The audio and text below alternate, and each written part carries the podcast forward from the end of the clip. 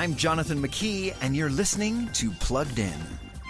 TikTok is a very popular social media platform among young people today, and now the app has introduced family pairing, which allows parents to link their TikTok account to their teens and set controls.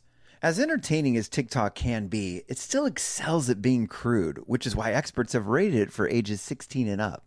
But for parents who allow their kids to use the app, Family Pairing offers parental controls, including who can actually send direct messages to the account, an effort to keep predators away. Does this make TikTok safe for your kids? Download it yourself and watch some of the videos. It's hard to be on the app even a couple of minutes and not see something inappropriate.